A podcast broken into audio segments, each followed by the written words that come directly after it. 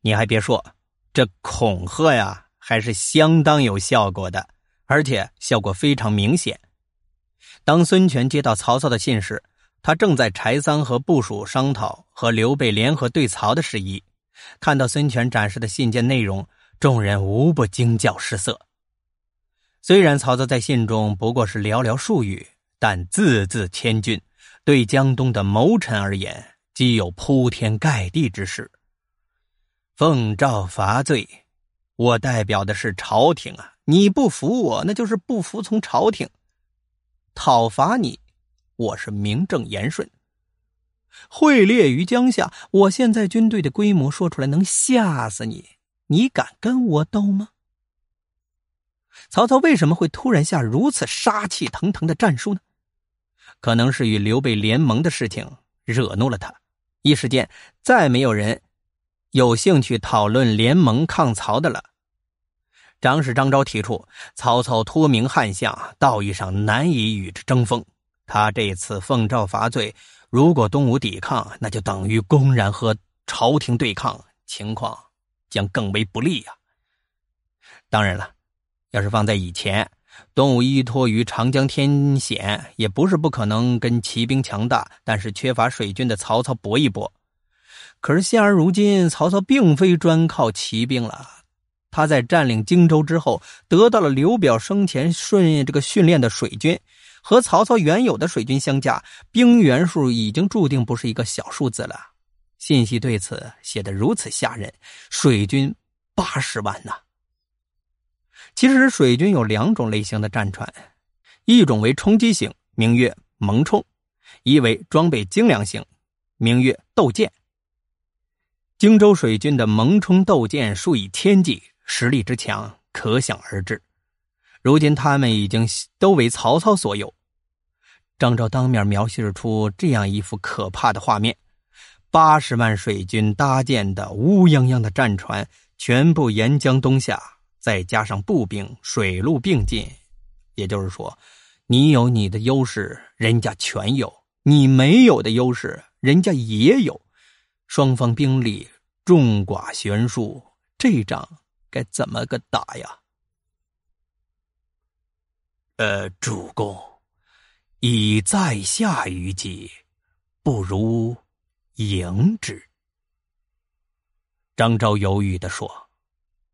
这里所谓的“迎之”，当然是好听的说法；那不好听的，那就是投降曹操了。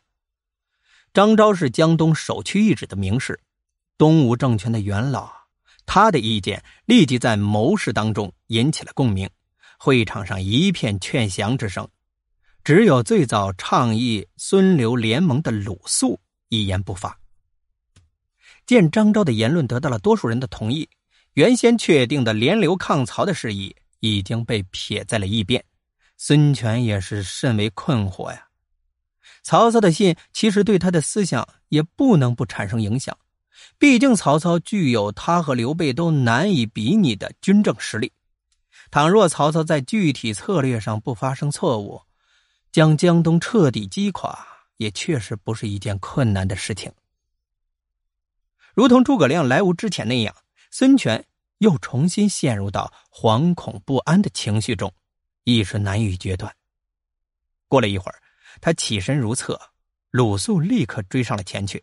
孙权看到了，知道他有话要说，连忙握着他的手说：“你要说什么呢？”主公，我刚才观察了一下众人的言论，只想贻误主公，完全不能与之共图大事。鲁肃说道：“他虽然在会场上默不作声，但其实一直都在思考着转圜之法。众口汹汹之下，若要试图舌战群儒，当场说服张昭等人，那并不是一定能够奏效的。倒不如找机会直接劝说孙权，因为只有孙权才拥有最后定夺的权利。只要他认定必须联刘抗曹，主战派便能够占据上风。”说服别人这件事儿是一个需要看人下菜的话。诸葛亮劝说孙权采用激将法，就是瞅准了孙权年轻气盛，而且对传承父兄基业这件事情看得比自身安危还重。如今鲁肃也一般无二的采用了这一办法。他对孙权说：“如果要降曹，像我这样完全没有问题，可主公你却使不得呀。为什么那么说呢？